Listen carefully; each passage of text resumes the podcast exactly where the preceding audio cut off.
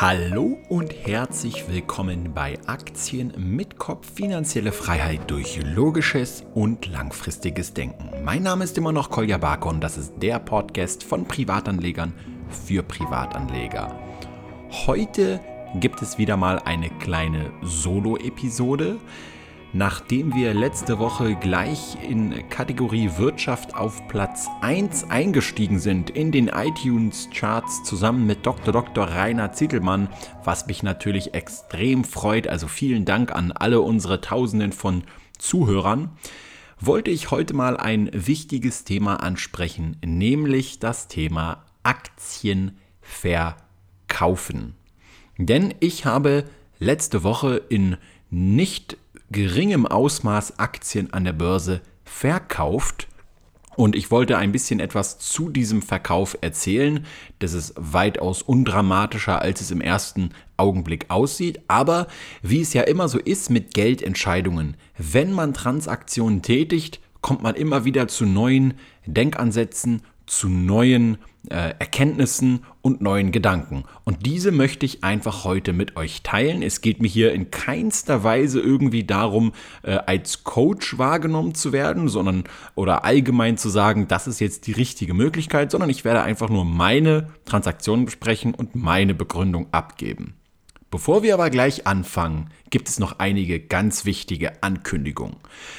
Zuallererst natürlich die Werbung in eigener Sache. Wenn du regelmäßiger Zuhörer dieses Podcasts bist und dir es Spaß macht, ob im Flugzeug oder auf dem Weg zur Arbeit oder wo auch immer sonst, beim Sport auf dem Cardiogerät, wie ich das zum Beispiel gerne immer mache, diesen Podcast anhörst, dann wirst du dich vielleicht auch für mein Hörbuch interessieren, welches jetzt auf Audible online ist. Also der rationale Kapitalist, komplett von mir selbst eingesprochen. Das Hörbuch hat eine Laufzeit von etwa 13, glaube ich, Stunden. Und äh, ja, alle Leute, die sowieso einen Audible-Account haben, können sich das für einen Credit herunterladen. Ansonsten kostet es, glaube ich, irgendwie 9,90 Euro oder so. Und ich verlinke es euch auf jeden Fall auf der aktienmitkopf.de slash blog slash podcast Seite in den Show Notes, wo ich auch die anderen Empfehlungen aus der heutigen Episode noch mit verlinke. Andere Empfehlungen, jetzt geht es nicht mehr um Eigenwerbung, jetzt geht es um Fremdwerbung, wenn ihr so wollt. Allerdings keine bezahlte Fremdwerbung, sondern einfach nur das, was ich mir in den letzten ja, Tagen angehört habe an Podcasts. Da wollte ich euch drei interessante Dinge teilen. Erste Empfehlung ist der Geldbildung Podcast von Stefan. Wir haben ja auch schon bereits mal jeweils eine Podcast-Episode zusammen aufgezeichnet. Und er hat eine ganz interessante Episode gemacht zum Thema Fremdwährungsspekulation. Und zwar, äh, da hat er ein Bankangebot durchgesprochen, äh, wo angeboten wird, dass man jetzt aktuell die höheren Zinsen in den USA nutzt, die dort vergeben werden, zum Beispiel auf Staatsanleihen, und dort in Dollar im Endeffekt investiert. Und im Gegensatz zu der Bank, die halt natürlich auch damit wirbt, dass nicht nur die Zinsen höher sind, sondern auch noch Währungsgewinne entstehen können, wird er hier auch auf die Risiken eingehen, nämlich wenn die Währungsspekulation daneben geht. Wenn also beispielsweise ihr jetzt in Dollar investiert dort und der Dollar aber weiterhin schwächer wird gegenüber dem Euro und ihr kriegt ja irgendwann dort Euro-Dollar wieder und wollt die dann umtauschen in Euro, bekommt aber weniger Euro dann dafür, dann nützen euch die 1,5% Zinsen mehr oder so, die ihr da bekommen habt, überhaupt nicht, wenn ihr einen drastischen Währungsverlust hingenommen habt. Und da macht ihr so ein paar interessante Rechnungen, das könnt ihr euch einfach mal geben, äh, einfach googeln danach und dann findet ihr auch seinen Podcast. Den nächsten Podcast, da habe ich mir den äh, Finanzvisier Rockt angehört. Die haben auch eine Episode gemacht zum Thema Verkaufen, haben dort aber auch über ein paar andere Sachen gesprochen als über die, die ich jetzt sprechen werde. Was ich dort nur sehr interessant fand und was ich auch allgemein beim Finanzvisier immer lustig finde, sind seine Analogien. Also wie er, und da merkt man auch, dass da so einiges an Lebenserfahrung immer äh, mit, mit reinschwingt bei diesen Analogien, äh, fand ich sehr interessant, dieser Vergleich zwischen Aktien und Anleihen zur Altersvorsorge, wo er auch ja Rob Arnott erwähnt hat, den ich auch im Buch thematisiere mit seinen ähm, Glide-Path-Illusion und so weiter. Und da hat er gesagt, naja, das ist ja im Endeffekt so ein bisschen wie bei der Flughöhe. Ja, das heißt, stellt euch vor, ihr seid voll all-in in Aktien investiert oder zu einem hohen Teil bis zur Altersvorsorge.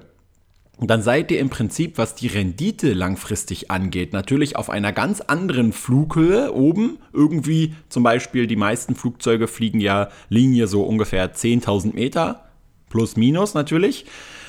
Und wenn ihr natürlich auch viel in Anleihen und so weiter investiert seid, dann äh, fliegt ihr allgemein etwas niedriger. Nun kann es aber passieren, dass gerade wenn ihr dann so im Bereich Rente und so weiter kommt, dass dann eben die Flughöhe auch mal variiert. Das heißt, dass ihr stark nach unten rauscht mit dem Flugzeug von 10.000 Meter zum Beispiel runter auf 7.000 Meter.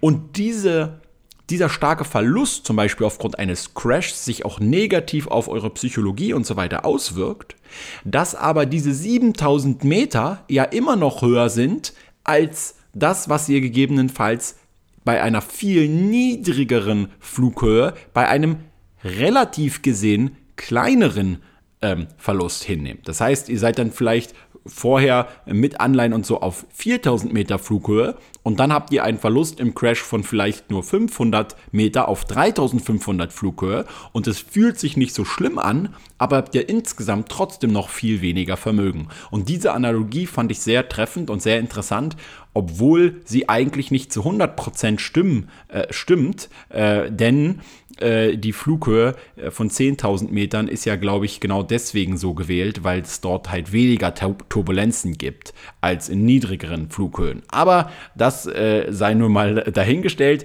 Äh, gleich werde ich noch mit einer ganz eigenen Analogie den heutigen Podcast dann auch einleiten. Aber ich wollte euch noch kurz das, die letzte Empfehlung geben und zwar die habe ich im Freakonomics Podcast gehört. Freakonomics ist neben äh, Planet Money, ja, sind das meine beiden Lieblingsamerikanischen Podcasts, die ich regelmäßig höre. Und in Freakonomics, da gab es ein Interview mit ein, ein, äh, paar Wissenschaftlern, die eine ganz interessante Studie zu äh, dem Gender Pay Gap gemacht haben äh, bei Uber. Und äh, das Interessante an diesem ganzen Thema Gender Pay Gap allgemein ist ja, gibt es äh, diesen Pay Gap überhaupt? Also gibt es einen Unterschied in, den, in der Bezahlung zwischen Männern und Frauen. Und da kann man natürlich in vielen Industrien weltweit sehen, ja, es gibt tatsächlich einen Unterschied. Worin sich aber die Meinungen sehr häufig unterscheiden, ist, Warum gibt es diesen Unterschied? Da gibt es halt die einen, die sagen, Männer arbeiten einfach härter oder wählen einfach Jobs, die mehr bezahlen. Und dann gibt es aber auch andere, die wiederum sagen, nein, das liegt alles nur an der Diskriminierung und der dominanten Rolle von Männern in unserer Gesellschaft. Und das muss sozusagen geschlossen werden, diese unterschiedliche Bezahlung. Und warum ist das jetzt in Bezug auf Uber so interessant? Nun ja, weil Uber ein Unternehmen ist, wo die Bezahlung der Fahrer nicht auf eine Diskriminierung beruhen kann. Warum? Erstens, weil dieser Algorithmus vollkommen neutral programmiert ist. Das heißt, der bevorzugt nicht Männer irgendwie vor Frauen bei irgendwelchen Autofahrten. Und zweitens, weil die jeweiligen Fahrer nicht ihr Gehalt verhandeln können. Das heißt, jeder Fahrer kriegt dort genau die gleiche Menge an Geld für die gleiche Leistung, die erbracht wird. Auf den Cent genau. Ja, das heißt, wenn jetzt der Mann eine gewisse Route zu einer gewissen Zeit fährt, kriegt er exakt so viel, wie als wäre er eine Frau. Und das macht das Ganze natürlich so interessant für solche Studien, um herauszufinden, okay, wo könnte denn dann dieser Gender Pay Gap äh, äh, begründet sein?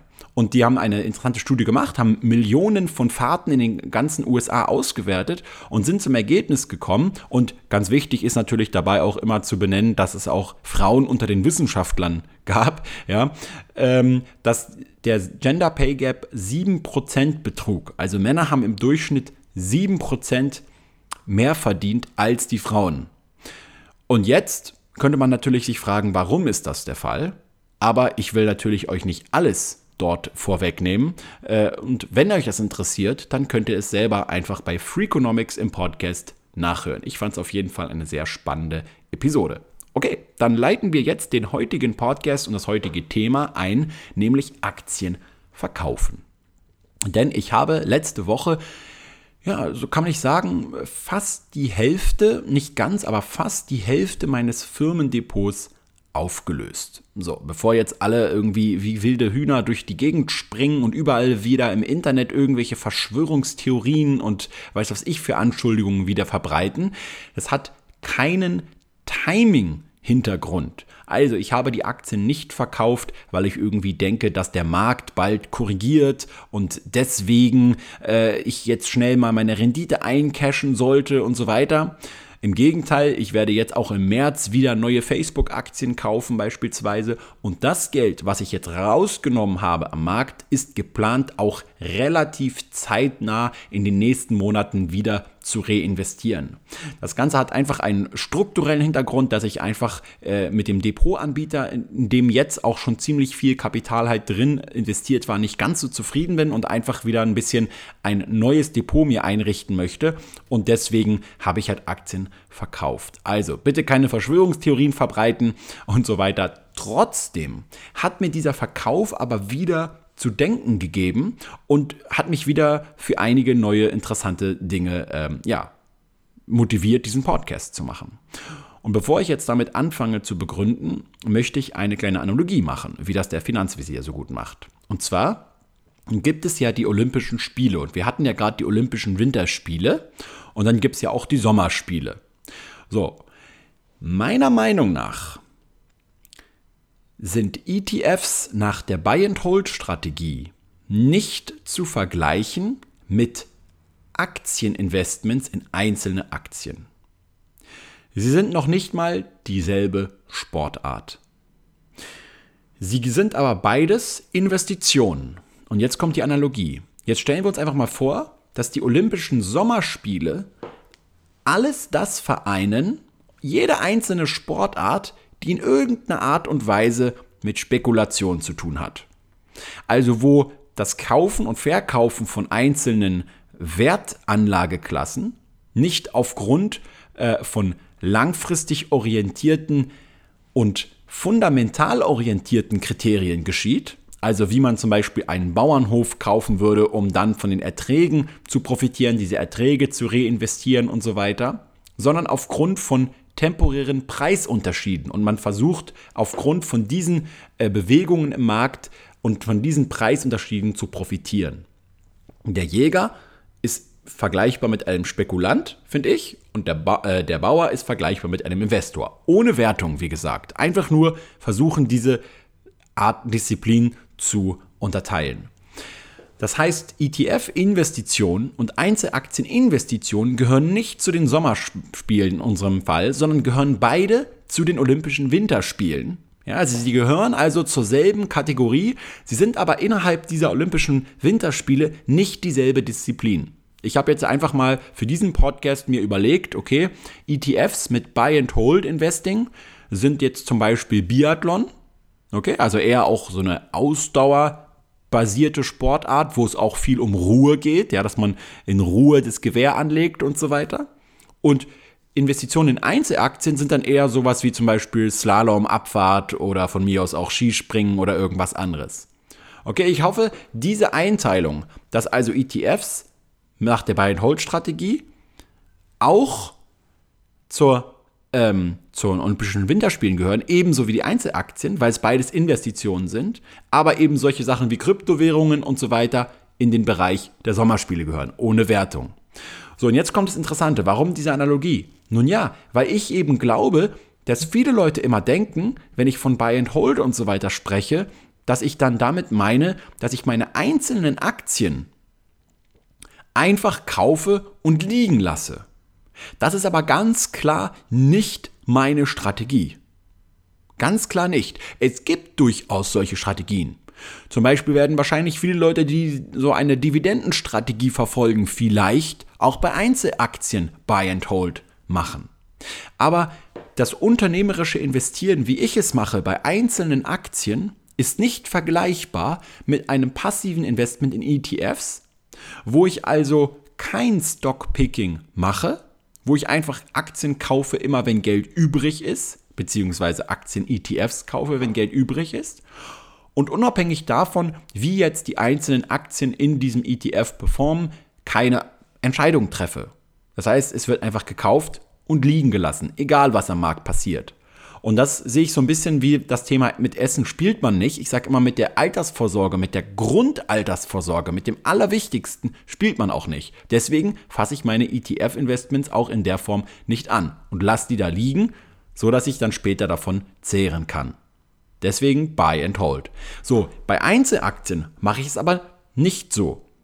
Und das führt aber immer wieder zu Komplikationen, wenn Leute denken, ich würde jetzt einfach eine einzelne Aktie kaufen und einfach halten, egal was nun passiert. Aber das stimmt nicht. Es bedeutet einfach nur, dass meine Kriterien, die zu dieser Einzelaktie geführt haben, eben fundamental unternehmensorientierte Kriterien sind und keine aktuellen Marktbewegungen und preisrelevante Themen. Also ob ich jetzt eine Aktie kaufe oder verkaufe, hat nichts jetzt direkt mit dem aktuellen Preis nur zu tun oder mit der Marktlage und den Zinsniveaus und so weiter, sondern viel mehr mit unternehmerischen Überlegungen, ob diese Industrie Potenzial hat, ob ich der Meinung bin, dass dieses Management ein gutes Management ist, welches langfristig denkt und auch äh, sich gut gegen Wettbewerber durchsetzen kann, das Kapital richtig allokiert der, der Aktionäre, das ist ein ganz wichtiger Punkt und so weiter. Okay, ich hoffe, ich konnte jetzt diese, dieses Missverständnis mal aus dem Weg räumen. Denn, und das ist das, was ich jetzt beim Verkaufen von diesen Aktien gemerkt habe und auch sowieso im Alltag immer merke, ist, dass ein Unternehmer ja ständig Kapital umschichtet, wenn ein Bereich mehr Potenzial verspricht als ein anderer. Und das mache ich im Alltag ständig. Ich merke zum Beispiel bei Podcast-Episoden, die Downloadzahl. Ich sehe also, welche Podcast-Episoden kommen gut an, welche kommen weniger gut an. Der Grund, warum ich mehr Einzelaktienanalysen mit Jonathan zusammen gemacht habe und immer mehr mache, ist nicht der, dass äh, mir das nur selber viel Spaß macht, sondern weil ich ja sehe, dass diese Podcast-Episoden mehr Downloads bekommen als andere, die ich vorher gemacht habe. Okay, das heißt, der Unternehmer denkt immer, okay, wo ist die Nachfrage da? Und wenn er viel testet, dann sieht er, okay, da ist die Nachfrage hoch. Dann wäre es doch total dumm, wenn der Unternehmer jetzt Kapital und Ressourcen nimmt und sie bindet in den Bereichen, wo weniger Nachfrage da ist. Okay, jetzt muss ich mal kurz hier meinen Skype zumachen, damit äh, nicht das Geräusch hier den Podcast stört. Wird natürlich nicht rausgeschnitten. Ähm, das ist ein ganz wichtiger Punkt. Und ähnlich verhält es sich eben wie bei meinen Aktien. Denn ich trenne das nicht vom Denkansatz her. Ich gebe ja dem Unternehmen Geld zum Investieren. Ja, ich weiß, Zweitmarkt und so weiter, bla bla bla, geschenkt, aber trotzdem hat das Unternehmen ja Stammkapital und Geld zum Investieren. Und wenn ich nicht der Überzeugung bin, dass das eine Unternehmen mehr viel wächst, sondern im Gegenteil denke, dass ein anderes Unternehmen noch mehr Potenzial hat, dann werde ich auch dieses andere Unternehmen neben einer gewissen Mindestdiversifikation übergewichten. Das ist ganz klar. Und das bedeutet, dass ich beispielsweise das Geld, was ich jetzt wieder reinvestieren werde in den Markt, mit sehr hoher Wahrscheinlichkeit nicht mehr in derselben Aufteilung reinvestieren werde. Wenn ich denke, dass, äh, oder nehmen wir mal ein anderes Beispiel. Nehmen wir mal an, ich habe jetzt zum Beispiel die meisten Aktien, die ich jetzt dort verkauft habe, ähm, die habe ich jetzt so zweieinhalb bis drei Jahre im Depot gehalten. Und ausnahmslos alle, außer Bayer und Nestle, ja, ich habe tatsächlich auch Nestle verkauft, äh, nicht wegen jetzt auch, wie gesagt, Timing-Geschichten oder wegen der aktuellen Situation oder so weiter, sondern einfach nur wegen dieser Umstrukturierung, ja. Das waren die einzigen Aktien, die ich quasi glattgestellt habe mit einem kleinen Verlust. Bei allen anderen Aktien war es sehr hohe zweistellige Renditen, 50, 60, teilweise bei einem Anteil von Netflix sogar über 70 Prozent. So, sind nicht alle Netflix-Aktien draufgegangen, äh, ungefähr ein Drittel der Netflix-Aktien. So, die nur in dem einen Depot halt waren. So, und nehmen wir mal an, diese Aktie hält man schon fünf Jahre. Ja, dann ist es jetzt für den einen schon Buy and Hold, für den anderen vielleicht noch nicht. Das ist so eine unterschiedliche Zeit, äh, die einfach jeder dafür berechnet. Aber der Punkt ist ja einfach der, dass ich, wenn ich im heutigen Moment, wo ich eine Aktie kaufe, und glaube, dass hier mein Geld am besten aufgehoben ist und ich aber in fünf Jahren merke, hey, ein anderes Unternehmen hat meiner Meinung nach noch mehr Potenzial, dann denke ich nicht zwei Sekunden mehr nach, sondern ziehe das Geld aus meinem anderen erfolgreichen Investment ab und investiere es in das andere. Das heißt, dieses stupide einfach nur Denken in Wörtern und nicht in Dingen geht mir ziemlich stark auf den Strich. Ich denke halt nicht in irgendwelchen Buy-and-Hold-Wörtern und kaufe nicht Aktien oder verkaufe sie, weil es irgendeiner Definition oder irgendeiner Art von Strategie entspricht, sondern ich kaufe und verkaufe deswegen, wenn ich glaube, dass woanders mein Geld besser aufgehoben ist. Ist eigentlich eine ganz einfache, simple Überlegung.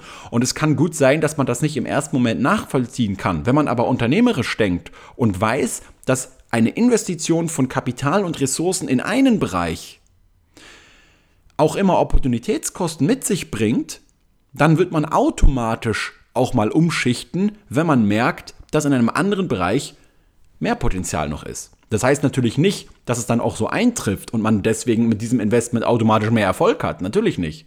Aber man macht trotzdem eben die unternehmerische Überlegung und investiert danach. Und das heißt eben, dass zum Beispiel der Verkauf von Abertis Infrastructuras, das Unternehmen habe ich als grundsolides Unternehmen damals gekauft, okay? Und dieses Unternehmen hat aber äh, hat besser abgeschnitten, als ich dachte. Das heißt, neben der 4,5% Dividendenrendite habe ich trotzdem noch zusätzlich ungefähr 46% beim Verkauf gemacht an Rendite. Und das liegt vor allem auch daran, dass die vor einiger Zeit ein Übernahmeangebot bekommen haben und dann die Aktie schön nach oben gestiegen ist. Okay? Und diese Aktie werde ich mir jetzt bei der Reinvestition vom Kapital nicht wieder ins Depot mitlegen, sondern werde stärker beispielsweise Take Two oder Facebook gewichten. Okay? Und so viel einfach jetzt zum Thema Buy and Hold mit Einzelaktien. Ob man das jetzt noch Buy and Hold nennen kann oder nicht, ist mir scheißegal. Ja? Ist mir wirklich vollkommen egal, weil ich nicht in diesen Kategorien denke, wie man irgendwie meine Investments bezeichnet oder ob das jetzt zu die, in dieses Schema passt, sondern dann fühle ich mich einfach in meinem, ja, in meiner, ja, Denke beeinflusst oder, oder beeinträchtigt. Und deswegen, ich kaufe ja und verkaufe nicht, um irgendeinem bestimmten Wort oder Strategie zu entsprechen, sondern äh, um äh, sozusagen, ähm, ja, meine Ziele zu erreichen. Ja? Und äh, da müsste man jetzt einfach nur überlegen, okay, findet man einen anderen Namen für seine Strategie? Ja, oder äh, scheißt man drauf. Also im Endeffekt, ich investiere sowieso mein Geld hier und deswegen brauche ich niemand die Rechenschaft dafür ablegen. Aber trotzdem finde ich es ja immer wichtig in der Kommunikation, dass man das eben so kommuniziert, dass es möglichst nachvollziehbar ist. Und ich bin mir auch durchaus bewusst, dass es zumindest am Anfang für viele nicht nachvollziehbar sein mag. Und das ist auch durchaus okay. Und dazu möchte ich jetzt gleich noch kommen. Denn Wer, und das habe ich jetzt zum Beispiel beim Facebook-Video gemerkt, als ich das hochgeladen habe, dass dort sehr viele Kommentare kamen, so von wegen, ja, du hast Facebook damals verkauft, ja, wegen dem WhatsApp-Kauf, den du nicht nachvollziehen kannst, und jetzt kaufst du Facebook wieder. Also im Endeffekt diesen Widerspruch dann zu sehen. Und das habe ich sehr, sehr, sehr häufig gelesen. Nicht nur in einem Kommentar, sondern in sehr vielen Kommentaren. Und das ist eben im Endeffekt das Gleiche. Und ich will das kurz mal aus meiner Perspektive schildern. Denn man muss ja immer wissen, wenn man YouTuber ist oder auch allgemein Blogger, was auch immer, dann habt, hat ja die Öffentlichkeit im Prinzip eine perfekte Chronologie vom jeweiligen Wissensstand, von den jeweiligen Erfahrungen, von den jeweiligen Meinungen, wirklich schön chronologisch geordnet, immer mit Datum versehen, immer ohne Verfälschung. Das heißt, man kann das Video von damals noch genau Wort für Wort sich anschauen und gucken, äh, eines Menschen. Okay? Und wenn man jetzt in dieser Zeit von vier Jahren beispielsweise, der Facebook-Verkauf damals, der war irgendwann, glaube ich, 2012, das sind jetzt vier Jahre her. Wenn man jetzt von YouTube-Videos von vor vier Jahren bis in die heutige Zeit schaut, und in dieser Zeit damals habe ich noch täglich Videos auch hochgeladen. Das heißt, es sind von, von in diesen vier Jahren locker 1500 Videos oder so hochgeladen worden. Vielleicht nicht ganz so viele, aber irgend, auf jeden Fall mehr als 1000 Videos. So, und wer jetzt in, diesen ganze, in dieser ganzen Zeit keinen Widerspruch findet in den Aussagen, der, äh, ja, der hat entweder die ganzen Videos nicht, ge, nicht geschaut oder hat einfach nicht genau zugehört, weil Widersprüche sind ja vollkommen normal. Ich würde sogar behaupten, und ich bin ganz fest davon überzeugt, dass wenn man da keine Widersprüche findet, in vier Jahren Aktien, Analyse, neue Erfahrungen und so weiter, da würde man ordentlich was falsch machen, wenn man da seine Meinung nicht mal ändert. Okay? Das heißt, man kann ja keine Situation von vor vier Jahren, wo ich erstens noch ganz woanders gelebt habe, zweitens Facebook noch beruflich viel weniger genutzt habe, also weniger Wissen über Facebook hatte, drittens weniger allgemeine Markterfahrung hatte, viertens viel weniger Kapital insgesamt hatte, fünftens kein anderes Unternehmen hatte, ja, sechstens eine andere aktuelle Situation hatte, weil ich weniger Geld hatte beispielsweise und dadurch natürlich, dass gerade mein Sohn geboren wurde, vielleicht auch mal häufiger irgendwie Geld brauchte und so weiter. Das heißt, wer so eine Situation von damals mit einer heutigen Situation vergleicht, macht halt einen großen Fehler meiner Meinung nach. Und deswegen, ich finde es überhaupt nicht schlimm, dass man, äh, dass man äh, Meinungen, die man mal irgendwann hatte, korrigiert und neu dazulernt, wie schon damals äh, der Keynes gesagt hat, ja, if the facts change, my opinions change. And what do you do, sir? Okay? Und deswegen, wenn man jetzt von einem Menschen die äh, alle Meinungen, die er zu einem Thema, zu einer Aktie und so weiter hat und chronologisch mal wirklich aufschreibt, ja, also über mehrere Jahre, dann äh, bin ich sehr gespannt, irgendeinen Menschen zu entdecken, der der dort nicht sich selbst mal widersprochen hat oder eine andere Meinung hat. Und ich behaupte, wenn ich so einen Menschen finde, dann äh, kann ich nur Mitleid mit ihm haben, weil das bedeutet da, bedeutet ja, dass er im Endeffekt sehr wenig in der Zwischenzeit dazugelernt hat. So viel aber dazu. Der letzte Punkt ist einfach der, dass ich auch wieder finde, dass emotional gesehen das Aktienverkaufen auch mal wichtig sein kann. Also man sollte jetzt nicht Aktien verkaufen, nur damit man äh, es zeigt, dass man es noch kann. Ja, also so wie Autofahren oder so. Aber ich habe gemerkt, dass der Moment, also grundsätzlich Aktien verkaufen ist für mich scheiße. Es macht mir keinen Spaß. Wenn ich Geld sehe, was und das trotz dieser die genialen Rendite teilweise, ja, das ist ja wirklich eine unfassbare Rendite, in irgendwie gerade mal zweieinhalb oder drei Jahren 80 Prozent zu machen, wo im Durchschnitt normalerweise man nur 7 Prozent oder 14 Prozent in dieser Zeit bekommt. Da freut man sich natürlich eigentlich. Aber dieses Gehen lassen von Aktien aus dem Depot, ja, die man irgendwie im Endeffekt wie so kleine Haustiere irgendwie auch lieb gewonnen hat, das macht einfach emotional gesehen mir persönlich keinen Spaß, sage ich ganz ehrlich. Im Gegenteil, wenn ich Aktien kaufe, dann macht mir das besonders viel Spaß.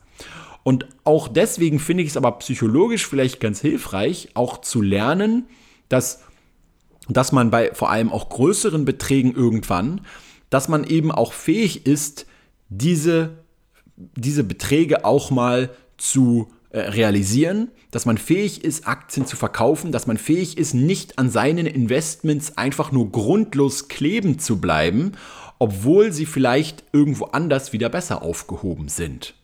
Okay? Und deswegen fand ich das für mich auf jeden Fall wieder eine kleine hilfreiche Lektion, um zu wissen, ja, äh, ist, ich bin durchaus fähig, auch, auch ein, äh, ja, 50.000 Euro oder sogar noch mehr äh, äh, sozusagen zu verkaufen und äh, dann natürlich auch wieder zu reinvestieren und dass man einfach mit diesen Geldbeträgen genauso umgehen kann wie jetzt mit 500 Euro oder mit 1000 Euro. Und alles ist im Endeffekt immer ein Lernprozess. So, fassen wir nochmal zusammen. Ähm, Investieren in Einzelaktien sind immer noch Investitionen in meinen Augen, wenn man sie nach äh, fundamentalen Kriterien, wie ich das als unternehmerisches Investieren zusammenfasse, äh, tut. Und das ist im Endeffekt meine Strategie mit einzelnen Aktien.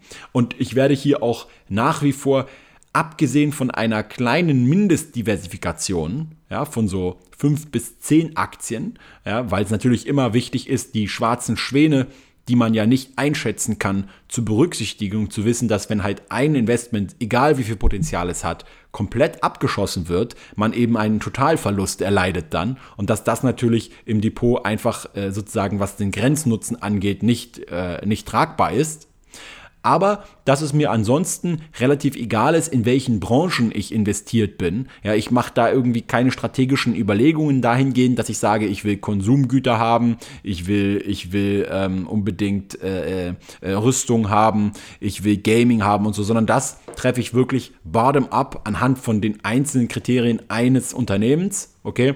Und Und dann ist es mir jetzt egal, wenn ich jetzt zum Beispiel Tech übergewichte, weil ich einfach den Unternehmer dahinter oder das Unternehmen einfach besser finde, dann mache ich das eben.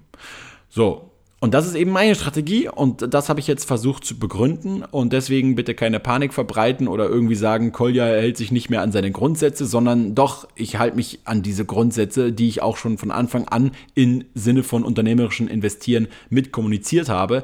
Äh, ich habe vielleicht einfach das Wort Buy and Hold zu selten abgegrenzt vom Thema einzelne Aktien und ETFs oder es auch einfach im falschen Kontext durchaus mal Gebrauch, äh, durchaus gebraucht. Das kann sehr gut sein, aber so ist das eben nun mal in einer komplexen Welt. Wenn man äh, neue Kapitalbeträge zur Verfügung hat, wenn man neue Dinge lernt, wenn man sich intensiver mit Dingen beschäftigt, dann führt das eben auch dazu, dass man mal Dinge dann irgendwann anders bezeichnet oder dass man halt einfach eine neue Erkenntnis zu einer bestimmten Sachlage hat. So viel zum heutigen Podcast. Ähm, wie immer, danke an äh, die Börse Stuttgart für die rationale Unterstützung und ja, da bin ich morgen übrigens auch wieder. Da werden wir ein kleines Video mit Richie zusammen drehen, denn es geht morgen nach äh, Stuttgart und dann weiter zur Data Group. Da werde ich mich mit Jonathan treffen und wir werden ein ja, kleines Video über dieses Unternehmen machen und einfach hochladen bei YouTube.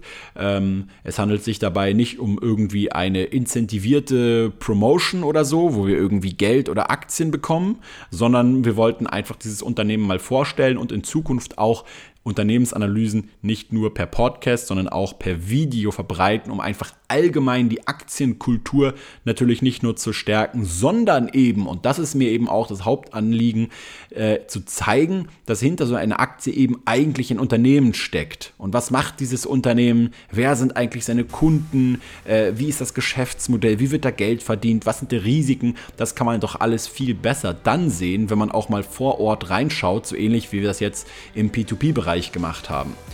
Alle anderen Dinge, auch die Podcasts, die ich euch hier in diesem äh, Podcast heute empfohlen habe, werde ich auch in den Show Notes zusammen mit meinem Audible-Hörbuch verlinken. Und ansonsten, äh, wenn du persönliche Fragen oder strategische Fragen oder allgemeine äh, äh, Fragen hast, die du mir stellen willst, die höchste Wahrscheinlichkeit, dass du von mir eine Antwort bekommst, ist Instagram per persönlicher Nachricht dort. Dort gehe ich alle paar Tage komplett alle Nachrichten durch und beantworte eigentlich fast immer alle.